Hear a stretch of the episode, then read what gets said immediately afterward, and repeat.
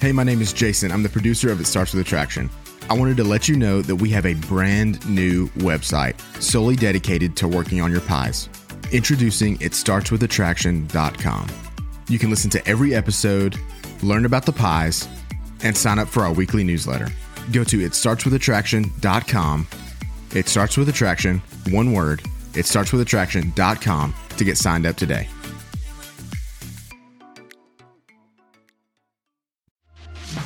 There's a process to falling in love, and it starts with attraction. Join Kimberly Beam Holmes and her special guests as they discuss how to become the most attractive you can be physically, intellectually, emotionally, and spiritually, or as we refer to it, working on your pies. We'll teach you how to have better relationships and become more attractive to others, and maybe more importantly, to yourself. It starts with attraction, and it starts now.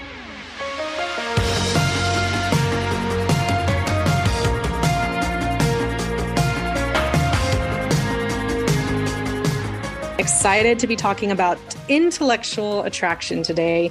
I hope that you joined last week that we talked about physical attraction and why it's so important to not skip over it.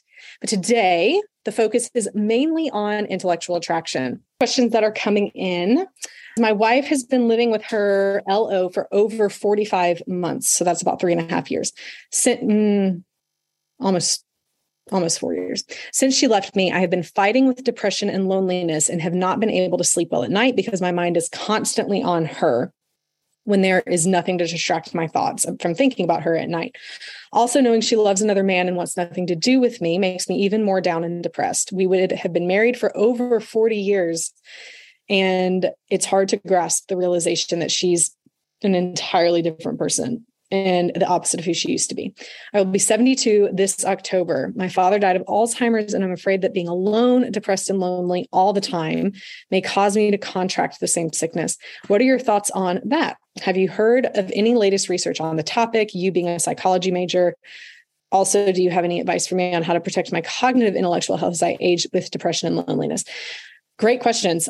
And and very sorry that you are experiencing all of this. It has to be incredibly, incredibly hard. I do not have any of the latest research about Alzheimer's specifically. I do know that they say that some of the things that can help to protect the mind against Alzheimer's is, uh, or dementia, is going to be get workout like start doing some some kind of workout whether it's walking whether it's lifting some light weights. Um, i would even encourage there is a there's a gym close to my house that my parents have started going to and they're your age as well. And uh, they do a senior class. And that's great because it also gives you community. It gives you people that you can be around which is also really great um, I also know that playing games of certain kinds, whether it's doing like solitaire or crossword puzzles, anything that really gets you to use your mind a lot to continue learning in some way is really going to be a protector. There's some things out there about diet, about things that you can eat. They say that walnuts are helpful for brain health. Fish oil, again, I would run all of that by a doctor, but there's some things out there and talk about that, as well as learning a new skill or learning a new language. So maybe go learn Spanish, maybe learn how to play the piano or um, or something like that. Do some kind of new hobby that you can take up. And this isn't just true for for you. This is true for every single one of us when we talk about intellectual attraction. This is it's the same right? We we need to do something to engage our brains in learning. It's healthy for our brains. It changes up the neuroplasticity in our brains it allows us to get our minds off of just the monotonous routine day to day of our current lives. It makes us more intellectually attractive. So, doing all of these things are healthy for all of us. And it's the goal of intellectual attraction. It's about becoming that fascinating person, being a fascinating person to talk to, uh, having hobbies, having things that you do, being able to reroute your thoughts through practices of gratitude and changing the neuroplasticity in your brain. through having um, more positive thoughts and less negative thoughts right these are these are important for all of us to do so i would encourage that depression and loneliness loneliness again it can be harder when you're having feelings of loneliness to want to step out and get involved with people get in a community group but it's the most important time to do so. So perhaps find some kind of community class uh, a class at church something that you can go to where you can get engaged with people. That's going to be really helpful and it can also help with the depression. But again i would encourage you if you're if you're really struggling with the depression, maybe take a depression a depression index online. I think it's called the PQ9, uh, the short form depression scale. I can't find. I think it's called the PQ9. Uh, but you can take that online, and if you answer. Uh, Yes, PHQ9, PHQ9. So you can Google PHQ9. Again, this is not a diagnostic tool, only a doctor can do that, but it is a tool that can help you just get a feel of how if you're if you're struggling with clinical depression and if medication could be a great option for you. In general, while we're talking about depression, when we look at the research on depression, the threefold approach is the most effective. So the threefold approach for for treating depression is medication therapy and exercise. But even just doing exercise can alleviate some depression probably not the more severely clinical depression probably more of the mild or moderate but it definitely can help and each of those can help to some extent separately, but the trifecta is what they call it, are those three things together. So if any of you feel like you may be struggling with depression, which again, depression is a loss of pleasure in things that you used to enjoy. Um, depression is n- no longer having the same appetite that you used to, either losing an appetite or being overly hungry all of the time, either not being able to sleep at all, or all you want to do is sleep, you feel like you don't have any hope. All of those things are parts of depression. And so the PHQ9 is a helpful tool for assessing that. Simone says, I find it very difficult to decide on a goal. I'm a perfectionist and very self critical. I have a lot of ideas and things in mind that I want to do, but I find it very difficult to prioritize. Do you have a tip that helps to decide and to overcome this feeling of being overwhelmed or feeling not productive enough? Great question. Yes, I have a couple things that you can think of. So let's go back to the underlying concept of how can we create goals that are achievable. So maybe make a list of all of the goals that you have in that you want to do.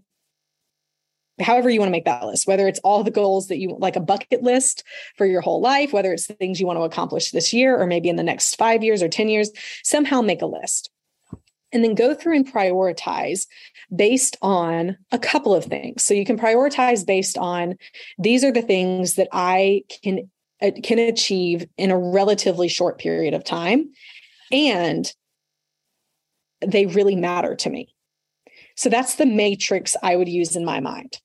Because I might have a goal of I want to hike the Grand Canyon, which when my husband and I went to the Grand Canyon last year, I left and I said, that's it next year when I come back from my residency, because um, I have to do two residencies for my PhD program, I said, next year when I come back from my residency, I am hiking the Grand Canyon. Well, guess what? My residency is in like two months, and there is no way I'm hiking the Grand Canyon because while it's a goal and it's something I would love to do, it like in light of all the other things I want to do, in my life, it's just not the one that keeps coming to my mind. It's not the one that's going to have the highest impact on my overall um, I don't want to use the word happiness, but my overall satisfaction with the goals that I really truly want to accomplish in my life. And so think through that. Which ones are going to have the highest impact on your life, on the legacy you want to leave, on the health change you want to have, on um, what, whatever it is, the experiences that you want to have in life, which one is going to have the most impact? Which ones are going to have the most impact? So I rate impact, and then I would rate achievability. There's some that you may have to work up to, whether it's because it's a something you have to save money for, like going on a trip somewhere, whether it's something that you would want to uh, work up to, like maybe you want to run a marathon, but you haven't even run a mile yet, right? So those are going to take some more time. So they're still a high impact to you. They still are something you, you are driven. You would just, at the end of your days, you would say, I would regret deeply not doing this thing, right? So keep that in high impact, but then start rating it on achievability and start with the things that are more achievable, but still have a high impact, whatever that looks like for you. So it could be if you're saying, you know what, I want to run a marathon one day, but I haven't even run a mile. So let's make a plan for for starting running that mile. Let's start following a plan to run a half marathon. And that's something that you want to do. Or maybe it's, I want to go to Iceland. I really want to go to Iceland. So if it's, you know, I want to take my family to Iceland, okay, so then what do I need to do over the next year, two years in order to be able to do that thing? Uh, so it just depends on what it is you're wanting to do. So, do I have a tip that helps to decide and overcome this feeling of being overwhelmed? Pare it down and then prioritize the ones that are most important to you. Scott says, motivation is an issue with me. I want to do a lot more, but one, I am alone in all of this.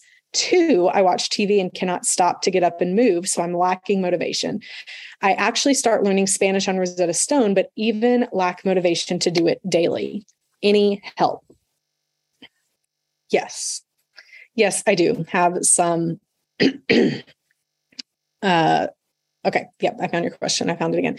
The lack motivation. So go back to what we were saying at the beginning of this about motivation, right? Motivation happens when we feel competent, when we feel like we can do it, when we feel a relatedness about it, when we feel like it applies to other things that we're going to do in our life, and when it gives us a sense of belonging. So if you keep those things in mind, then then think that through. And then the other thing is we were talking about goals.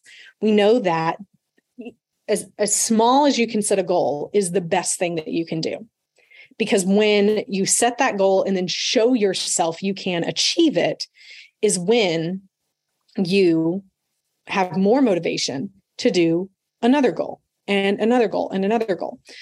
And so um i watch tv okay so the first thing you said is i want to do a lot more but i'm alone.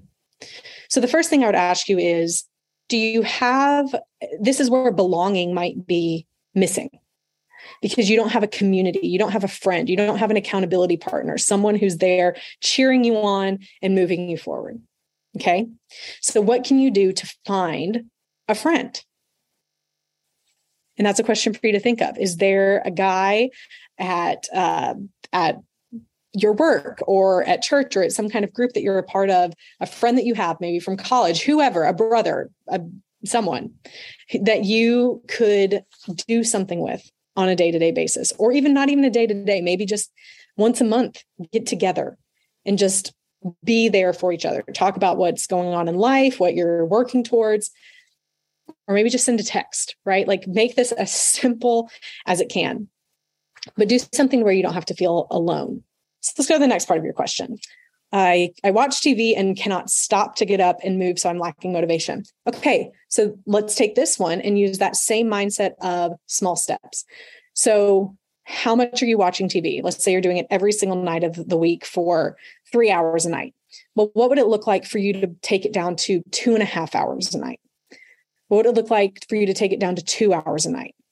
What would it look like for you to take it down to not watching it on Friday night? Or just watching 30 minutes on a Friday night. Just make the small steps to doing less. And what can help with that is when you replace it with something else. So maybe you say, you know, I watch it three hours a night, but now I'm going to watch it two and a half hours a night, or maybe even two hours and 45 minutes a night. But that other 15 minutes, I'm going to spend on learning Spanish. So you're replacing it with something, but you're also not making either of it too overwhelming. Or maybe you start with, I'm going to do Spanish on three days a week or on Saturdays for an hour.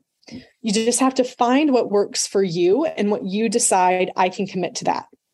And then commit to it for a period of time. I'm going to do it for two weeks. I'm going to do it for a month. And then once you get to the end of that month, you'll realize you did it. And you can do it again. You can do more. You can take a next step from there. That is the goal. So that is the help that I have. All right. Another question is how can I stop helping others since it takes a significant amount of my time and I can't work on myself as I would like to?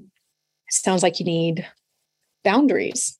Since I don't know the exact situation uh, that you mean when you say, How can I stop helping others? Um, you know, that's that's hard to know. So there could be the aspect where you just need to set some boundaries where people are asking things of you that you don't have the time for, the the resources for, the mental space for, and you need to learn to say no.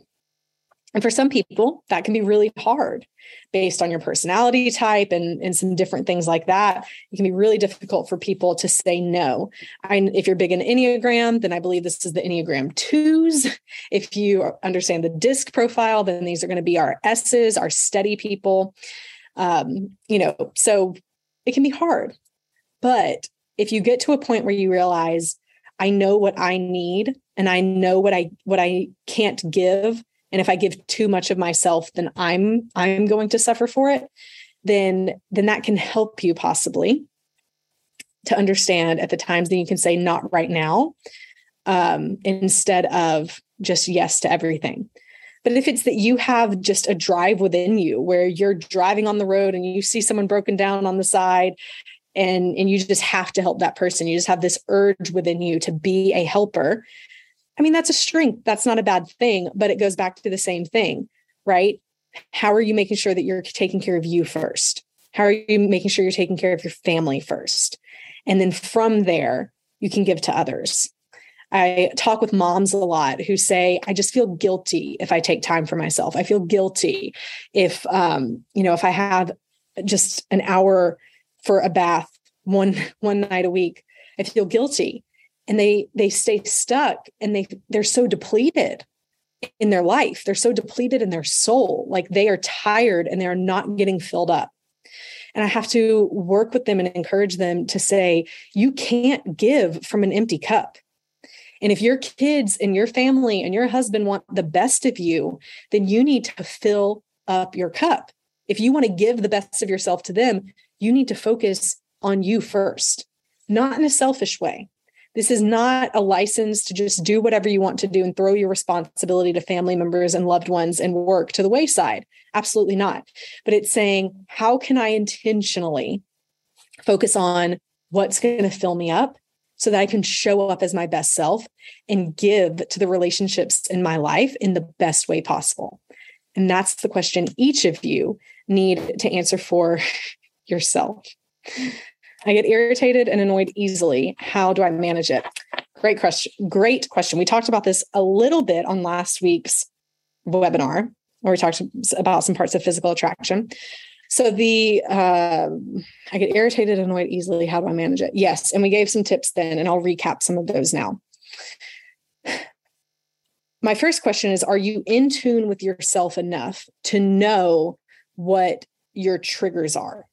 So I know for me, when I start feeling a certain way, I that I'm getting I know that that's when I'm getting irritated and I need to I need to be aware. And it'll typically be I feel like a sense of tightness that happens right here. It starts in my neck and like the top of my chest and it just it begins to feel tight. And that's when I'm getting I'm getting heated about something. I'm getting irritated. And the more that I let it happen, the more I simmer or sit in this situation without doing something and I'll talk about what to do in a minute then it'll kind of just get higher until it's like you can blow right? You can just say like we, everything has to stop. Everyone has to stop. Be quiet right? And just that's when you may go into that behavior you don't want to have which can again be different for everyone.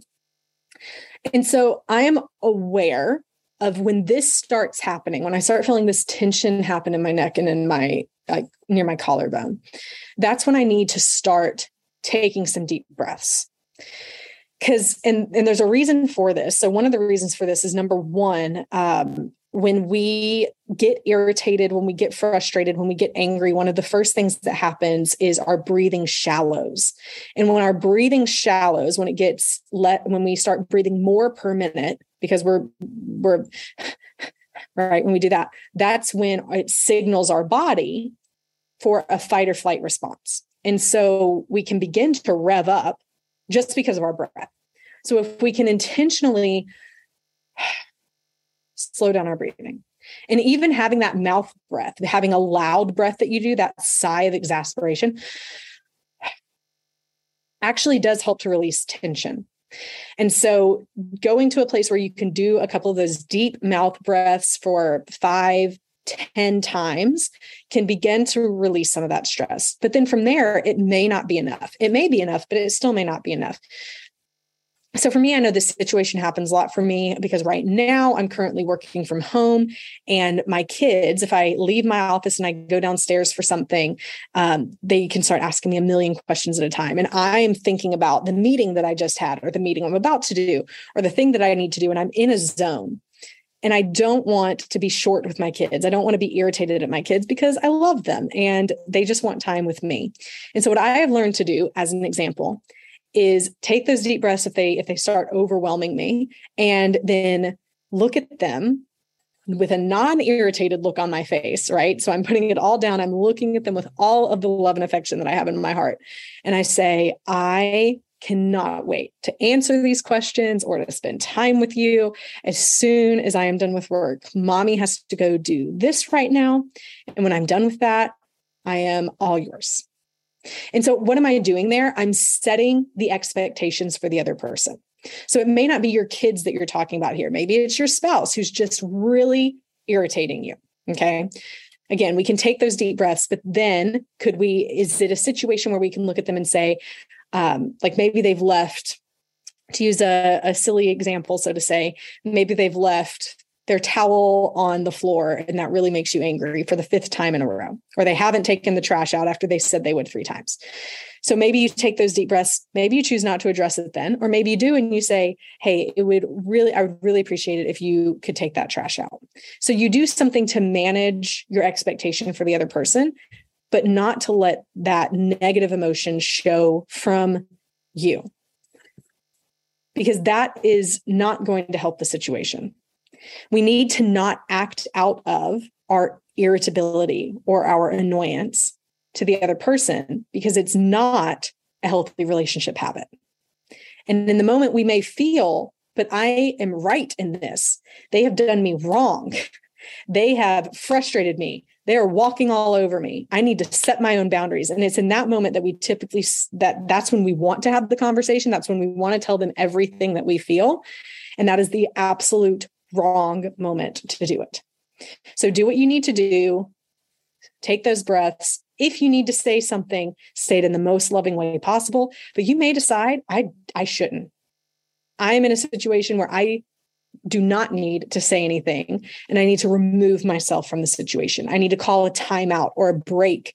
It may be in the middle of a fight or in the middle of conflict or in a conversation at work. I need to say, you know what? I need time to think on that if you're getting really frustrated in a meeting that you're in don't respond. Don't don't respond then. Take the time to process. That's going to allow you to come back with a better clearer head and probably even a better answer or a better response so those are some things you can do, and then remove yourself. Go take a walk. Go uh, call a friend that you can vent to, and let out all the venting so that you don't let it out on the person that you may really want to vent to in the middle of the moment. But those are some things that you can do to curb some of the irritability.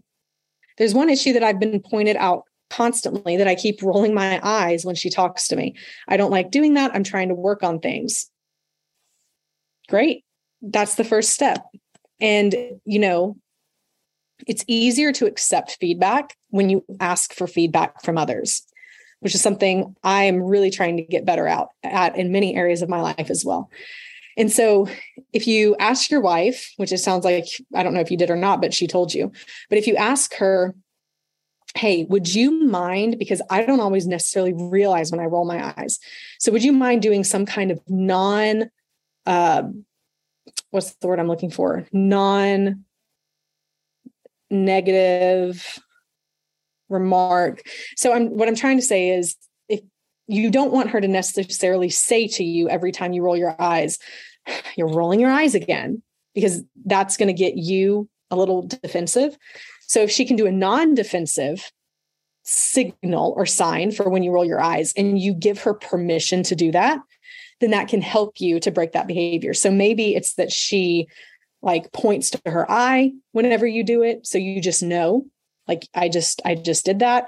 Or maybe it's a word like a safe word like the word strawberry and she just says strawberry every time you roll your eyes so that you know. But it's not a phrase or a word or a movement or a gesture that's going to uh, get you more irritated in the moment and then make the conversation go or yeah the conversation go even worse. And then the last question albertus says perhaps for the emotional section but it could be intellectual. Although i'm in it for the bigger picture and able to absorb bad behavior from my spouse's side i lately feel that i'm getting more and more angry and annoyed at her for how she continues on her way. How do i disconnect the angriness so i can continue working on rescuing our family and our marriage? Thanks that is a very good question, Albertus, and definitely one that many people struggle with. We can get to the point of resentment where we think or we feel that I'm doing all the things and you haven't been pulling your weight. You're not doing the things that are best for the future of this relationship. And that can breed resentment. One of the best weapons to fight resentment is forgiveness. And you may be hesitant to forgive because they haven't changed. She hasn't changed her behavior yet. But the only person that is experiencing the repercussions of your resentment is you. And it can come out in how you treat her, how you think about her over time. I mean, the more that resentment sets in, the more it can begin to change your mind about your wife. And you can begin to rewrite the stories in your head about her to be ones that are negative because you're mentally, cognitively trying to make sense of what she's doing and the resentment that you feel. So, my encouragement to you would be forgive. And realize that right now, she is not getting the same training, so to say, that you are. She's not going through this course. She's not going through the marriage helper material. She's not learning the same things that you are. And that's okay for right now. Now, ideally, long term, there will come a time for getting your marriage back on track and you'll start working on this together. But in the meantime, you are the one who has the opportunity to turn your marriage around. And it can feel sometimes like you're the one who has the burden. But how can we reframe that? Think about your family. Think about your legacy. Think about the future. And try not to give up too soon try not to let that resentment breed those negative thoughts, which can lead you to want to give up prematurely because one day you will regret it. So, forgive. And what does that look like? It's a decision. I choose to see this other person as a good person who is doing some bad things and not as the devil incarnate. And to realize that they deserve love whether they're acting in such a way or not. And I'm going to choose to forgive them and not hold what they are doing against them, even though I don't like it, even though it hurts, even though it sucks, even though it's terrible. I'm going to continue moving forward and treating them like a human that deserves love, not condoning their actions and their behaviors, but choosing to love them in spite of what they're currently doing. And it's a process. Forgiveness is a process. I definitely understand that. You are on the right track. And I thank you for asking that question. My biggest problem is my anger towards her lover, not her. I have to remember that Jesus said to love your enemies and pray for them. That is true. I have to forgive him again and again. And that is the basis of forgiveness 70 times seven will never end. It's never ending how often we should forgive. All right. I appreciate y'all's time. And next week, we're going to be talking about emotional attraction. And I know it's going to be everyone's favorite. Everyone loves some emotional attraction. I'll see you all next week. Thank you.